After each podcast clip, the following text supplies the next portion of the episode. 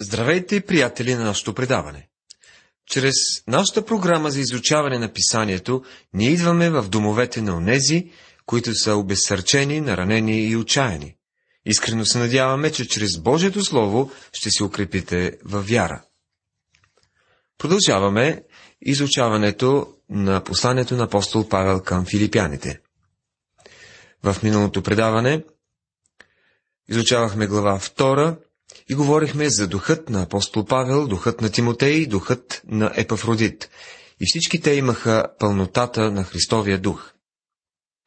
Тази вечер продължаваме получението с края на глава 2 и примера на Епафродит. Сега апостол Павел праща Епафродит обратно при вярващите в Филипи. Чуйте 28 стих. Затова и по-скоро го изпратих, да да го видите, да се зарадвате пак и аз да бъда по-малко скърбен. Апостол Павел иска те да се радват, а не да скърбят. Той бе обезпокоен за църквата в Филипи, защото тя скърбеше, вместо да се радва. Затова приемете го в Господа с пълна радост и имайте такива на почет, съветва апостолът, вярващите в Филипи, в 29 стих. Колко благ беше Павел с този проповедник от Филипи. Човек като Епафродит трябва да бъде уважаван и обичан. И ние, приятели, трябва да уважаваме този, който проповядва Божието Слово. Ако той има дарбата да учи, която Бог използва, и двете, и дарбата, и този, който я притежава, трябва да бъдат уважавани. Нашето внимание трябва да бъде фокусирано върху Божието Слово. Не би трябвало да участваме в такива конференции и семинари, които фокусират върху дадени проблеми и предлагат психологически разрешения за тях вместо разрешенията от Божието Слово. Проблемът е, че ние не се връщаме към Божието Слово, а Словото на Бога е това, което ни открива Христос и Духът на Христос. Понеже, казва апостолът в 30 стих, заради Христовото дело той дойде близо до смърт, като изложи живота си на опасност, за да допълни липсата на вашите услуги към мене. Епафродит вършеше Христовото дело. Той трябваше да има духът на Христос, за да върши това. Това е първия век, времето на Римската империя. Тази империя на Август излезе и превзе света. Законите на Рим станаха господстващи навсякъде. Не се показваше никаква милост към никого, но имаше закон и ред навсякъде. Нямаше сила по това време, която да може да се опълчи на Рим. Тогава излезе този малък човек, апостол Павел, и тези, които бяха сродни с него по дух, и проповядваха едно Евангелие, че има един Бог на Вселената, който чрез изкупление което той направи на римския кръст, осигури милост за човешкия род. Множество от хора се обърнаха към Господ Исус в този ден. И сега виждаме този малък човек, апостол Павел, вързан с вериги към римски войник. Какво прави той? Той свидетелства за Христа и се радва в Господа.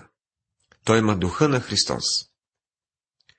Виждаме също чудесен млад мъж на име Тимотей, вървящ в този езически град. Много често хората казват, че не могат да живеят за Христа в едно безбожно общество. Но нека да погледнат на Тимотей. Той се справи доста добре. Той имаше духа на Христос. И тогава поглеждаме към Епафродит, един верен пастир в църквата в град Филипи, една римска колония, но той беше един безбожен езически град. Епафродит също имаше духа на Христос. Тогава поглеждам към благовест Николов и му казвам, спри да предлагаш извинение в това време, в което живееш. Ако тези мъже имаха духа на Христос в първи век, днес в 21 век, точно там, където се намираме сега, вие и аз, също можем да имаме духа на Христос. Не чрез имитация, но чрез даване на плод за него, може духът на Бога да роди в нашия собствен живот духа на Христос. Колко отчаиващо много е нужно това в нашето време. Преминаваме към глава трета. Видяхме философията на християнския живот с ясната формула «За мен е да живее е Христос, а да умра придобивка». Видяхме образеца на християнския живот, който се заключава «Имайте в себе си същия дух, който беше и в Христа Исуса». И сега стигаме до наградата на християнския живот, която е обобщена в личното свидетелство на Павел. Пускам се към прицелната точка за наградата на горното от Бога призвание в Христа Исуса. В тази глава ще видим, че Павел промени начина, по който вижда миналото си, промени целта си за настоящето и промени своята надежда за бъдещето. Павел вярваше, че Бог ще установи царството си на земята. И той никога не промени своето виждане по този въпрос. Той виждаше, че има една прекрасна, чудесна надежда за вярващите в Христа, и иудеи и езичници, денят, когато Христос ще дойде да вземе своите от света. Сега ще видим начинът, по който Павел вижда миналото си. Впрочем, братя мои, радвайте се в Господа. За мене не е досадно да ви пиша все същото, а за вас е безопасно. Казва той в първия стих на трета глава. Този стих оставя впечатлението, че Павел наистина стига до заключителната част на своето послание. Той трябва да е възнамерявал това да бъде едно много кратко благодарствено заключение към вярващите в Филипи. Но ние сме само на средата на неговото послание, така че очевидно Божия дух го е потикнал да продължи. Случвало се да бъда критикуван, когато казвам понякога, позволете ми да ви кажа това в заключение и ще завърша. И тогава продължавам да говоря още 15 минути. Тогава ми казват, ти изобщо не свършваше. И неговото заключително послание щеше да бъде Радвайте се в Господа. Апостол Павел показа как трима мъже Павел, Тимотей и Епафродит, всички те имаха духа на Христа. И ранната църква можеше да се възрадва посред пламъците на гонението. Освен това, Павел казва, че не е досадно за него да пише това писмо. На него не му е тежко на сърцето, както му беше, когато писа на галатяните или на коринтяните. Филипяните бяха голяма радост за него. Сега той иска и те да се радват. Всъщност, това беше като заповед. Радвайте се в Господа. За мене не е досадно да ви пиша все същото, а за вас е безопасно. За него е безопасно да пише на филипяните, защото те бяха духовно зрели. Те обичаха Павел и той също ги обичаше. Той се чувстваше близък с тях. Затова казва, че не е досадно или тягостно да им пише. Пазете се от кучетата, пазете се от злите работници, пазете се от поборниците на обрязването. Глава 3, стих 2. Пазете се от кучетата. Какво иска да каже? Това не е предупреждение за постаджиите, които обикалят с пратки по къщите и кучетата ги лаят. Има кучета по къщите, които мразят пощалионите, но апостол Павел не се отнася до животните в този стих. Ние ще получим известно просветление относно неговото мислене, като се върнем назад към пророчеството на Исаия, който предупреждаваше за лъжливи пророци в своето време. В 56 глава 10 стих четем. Всичките му стражи са слепи, те са невежи. Те всички са неми кучета, които не могат да лаят, които сънуват, лежат и обичат дремане. Исаия предупреждаваше срещу лъжливите пророци, които се опитваха да утешават хората и им говориха, че всичко е наред, вместо да ги предупредят за идващото бедствие. Северното царство вече бе в плен поради лъжливите пророци, които бяха дали лъжливото чувство на сигурност. Бог предупреждаваше Южното царство да не повтарят същата грешка. Той наричаше лъжливите пророци неми кучета. Те не можеха да говорят. Не можеха да нарекат нещата такива, каквито бяха. Кучетата са тези, които не провъзгласяват цялостният съвет на Бога. Над нашето общество виси същата сериозна опасност. Удобството е думата, която ние предпочитаме. Търсим удобни места, където да отседнем. Ние си възползваме от всички материални удобства, когато можем да си позволим, разбира се. Стремежът за удобство се е пренесъл и в църквата. Има опасност от това хората в църквата да бъдат просто утешавани, защото това е, което те биха искали да намерят в служението. По времето на Исаия имаше изключително много лъжливи пророци, които утешаваха народа, когато трябваше да ги предупреждават. Исаия оприличи лъжливите пророци на неми кучета. Виждате ли, едно добро овчарско куче е непрекъснато на штрек за опасности. Ако дойде вълк и нападне стадото, това куче ще лая като лудо и ще, го, ще предпази стадото, ако може. То предупреждава за всяка задаваща си опасност. Но лъжливите пророци не дадоха никакво предупреждение. По тази причина Южното царство беше приспано в дълбок сън и негодуваше срещу опитите на пророк като Исаия да го събуди. Ние днес като че ли се намираме в същото положение. Ние сме се запътили да спим, удобно да спим, под и органите на охолството. Ние харесваме идеята за удобството, да получаваме нещо за нищо, или пък да го получим лесно, или пък да ни е лек деня. Като че ли е време някой да се поразлае. И така, апостол Павел предупреждаваше, пазете се от кучетата, пазете се от хора, които непрекъснато ви утешават и не ви дават нищо от Божието Слово. Пазете се от злите работници, това е друга сходна група, която всъщност би ги използвала и злоупотребила с тях. Те не са честни. Пазете се от поборниците на обрязването. Той говори за тези, които вече не са в истинското обрязване, отнасяйки се до тези, които се ловят за буквата на закона и се опитват да накарат християните да спазват Моисеевия закон за спасение и очистване от греховете защото ние сме обрязаните, които с Божия дух се кланяме и се хвалим с Христа Исуса и не оповаваме на плътта. Послание към филипяните, 3 глава, 3 стих. Какво има предвид апостол Павел, като казва «Ние сме обрязаните»? Той изяснява това много ясно в края на посланието към галатяните. Защото в Христа Исуса нито обрязването е нещо, нито не обрязването, а новото създание. Старото обрязване е изхвърлено. Бог не гледа за просто външно съблюдаване на закона. Истинското обрязване е на сърцето. То е новорождението, едно ново отношение на сърцето към Бога. Истинското обрязване е да си в Христа. И ни уповаваме на плътта, продължава той. Ние ни уповаваме на нашата стара природа. Ние се доверяваме само на Христа.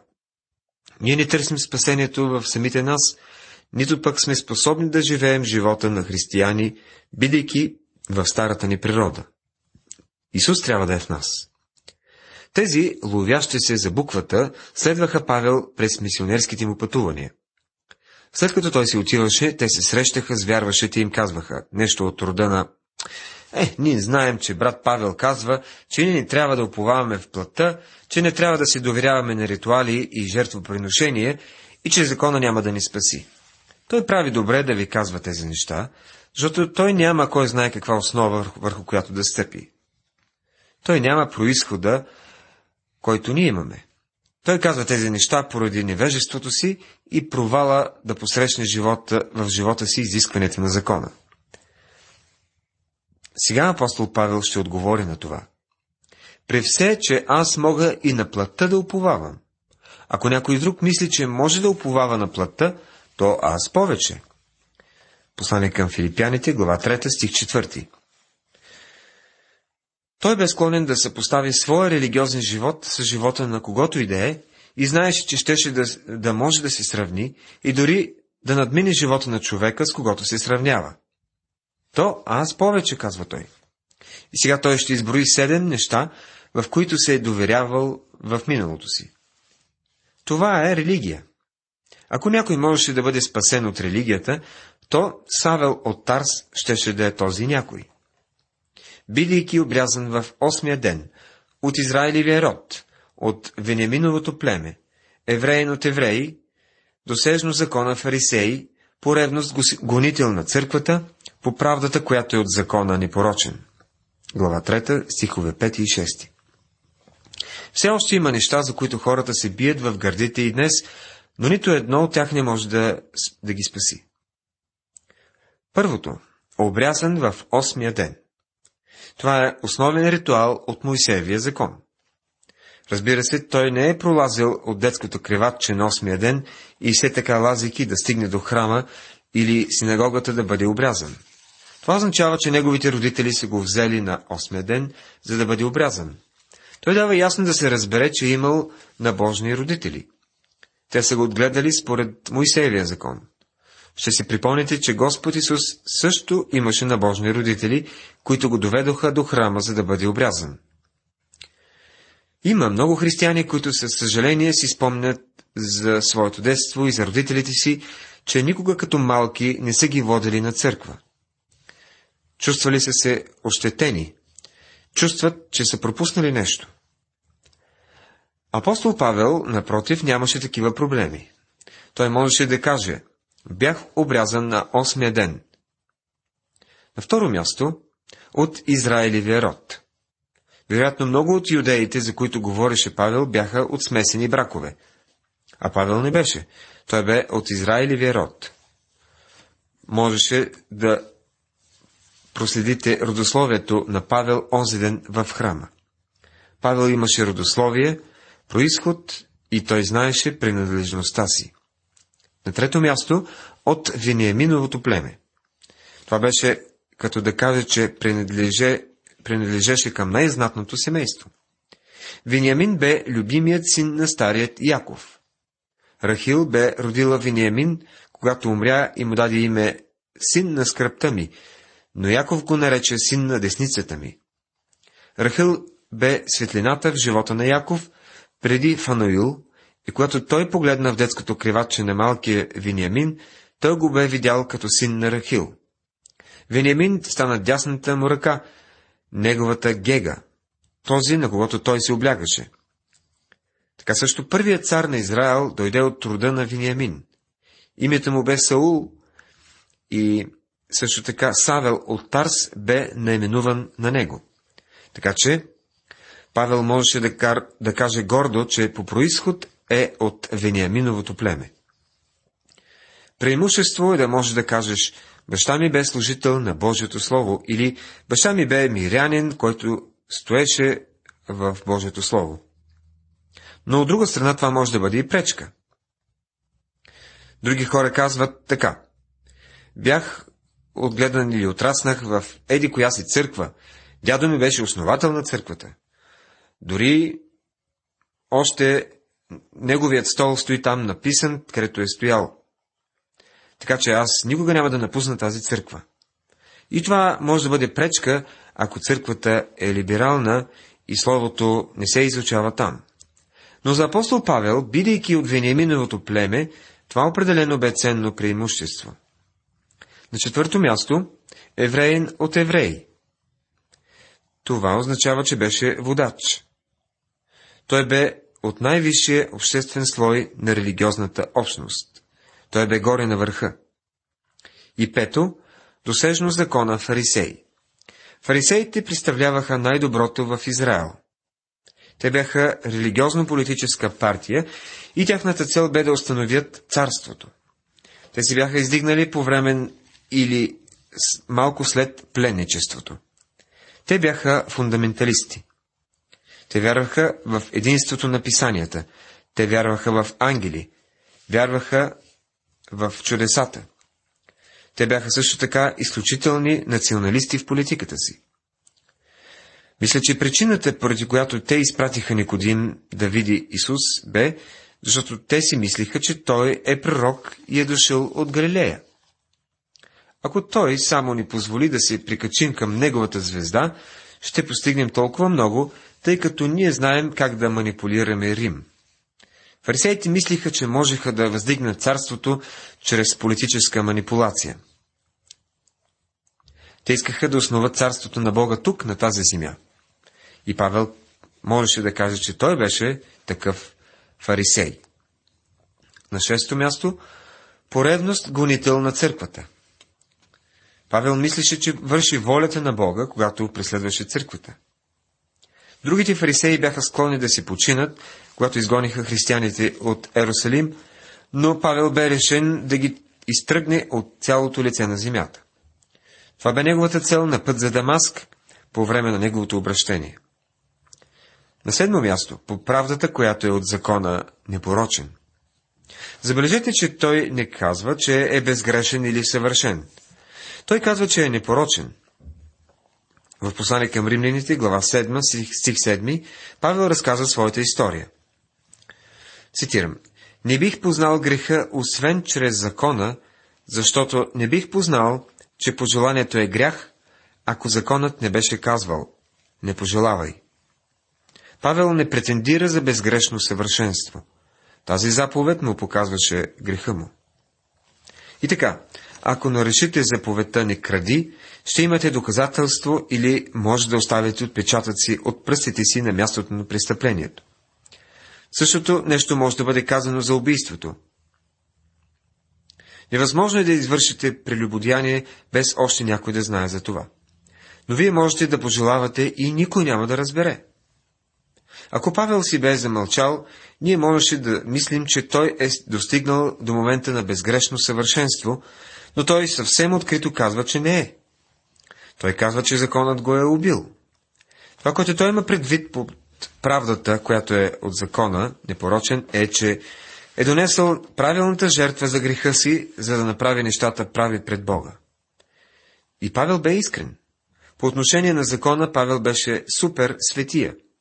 Той имаше всяко право да каже, ако някой друг мисли, че може да уповава на плътта, то аз повече.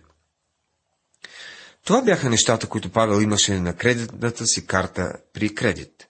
Това беше толкова голяма сума, че той смяташе, че всички тези неща говорят благоприятно за него пред Бога.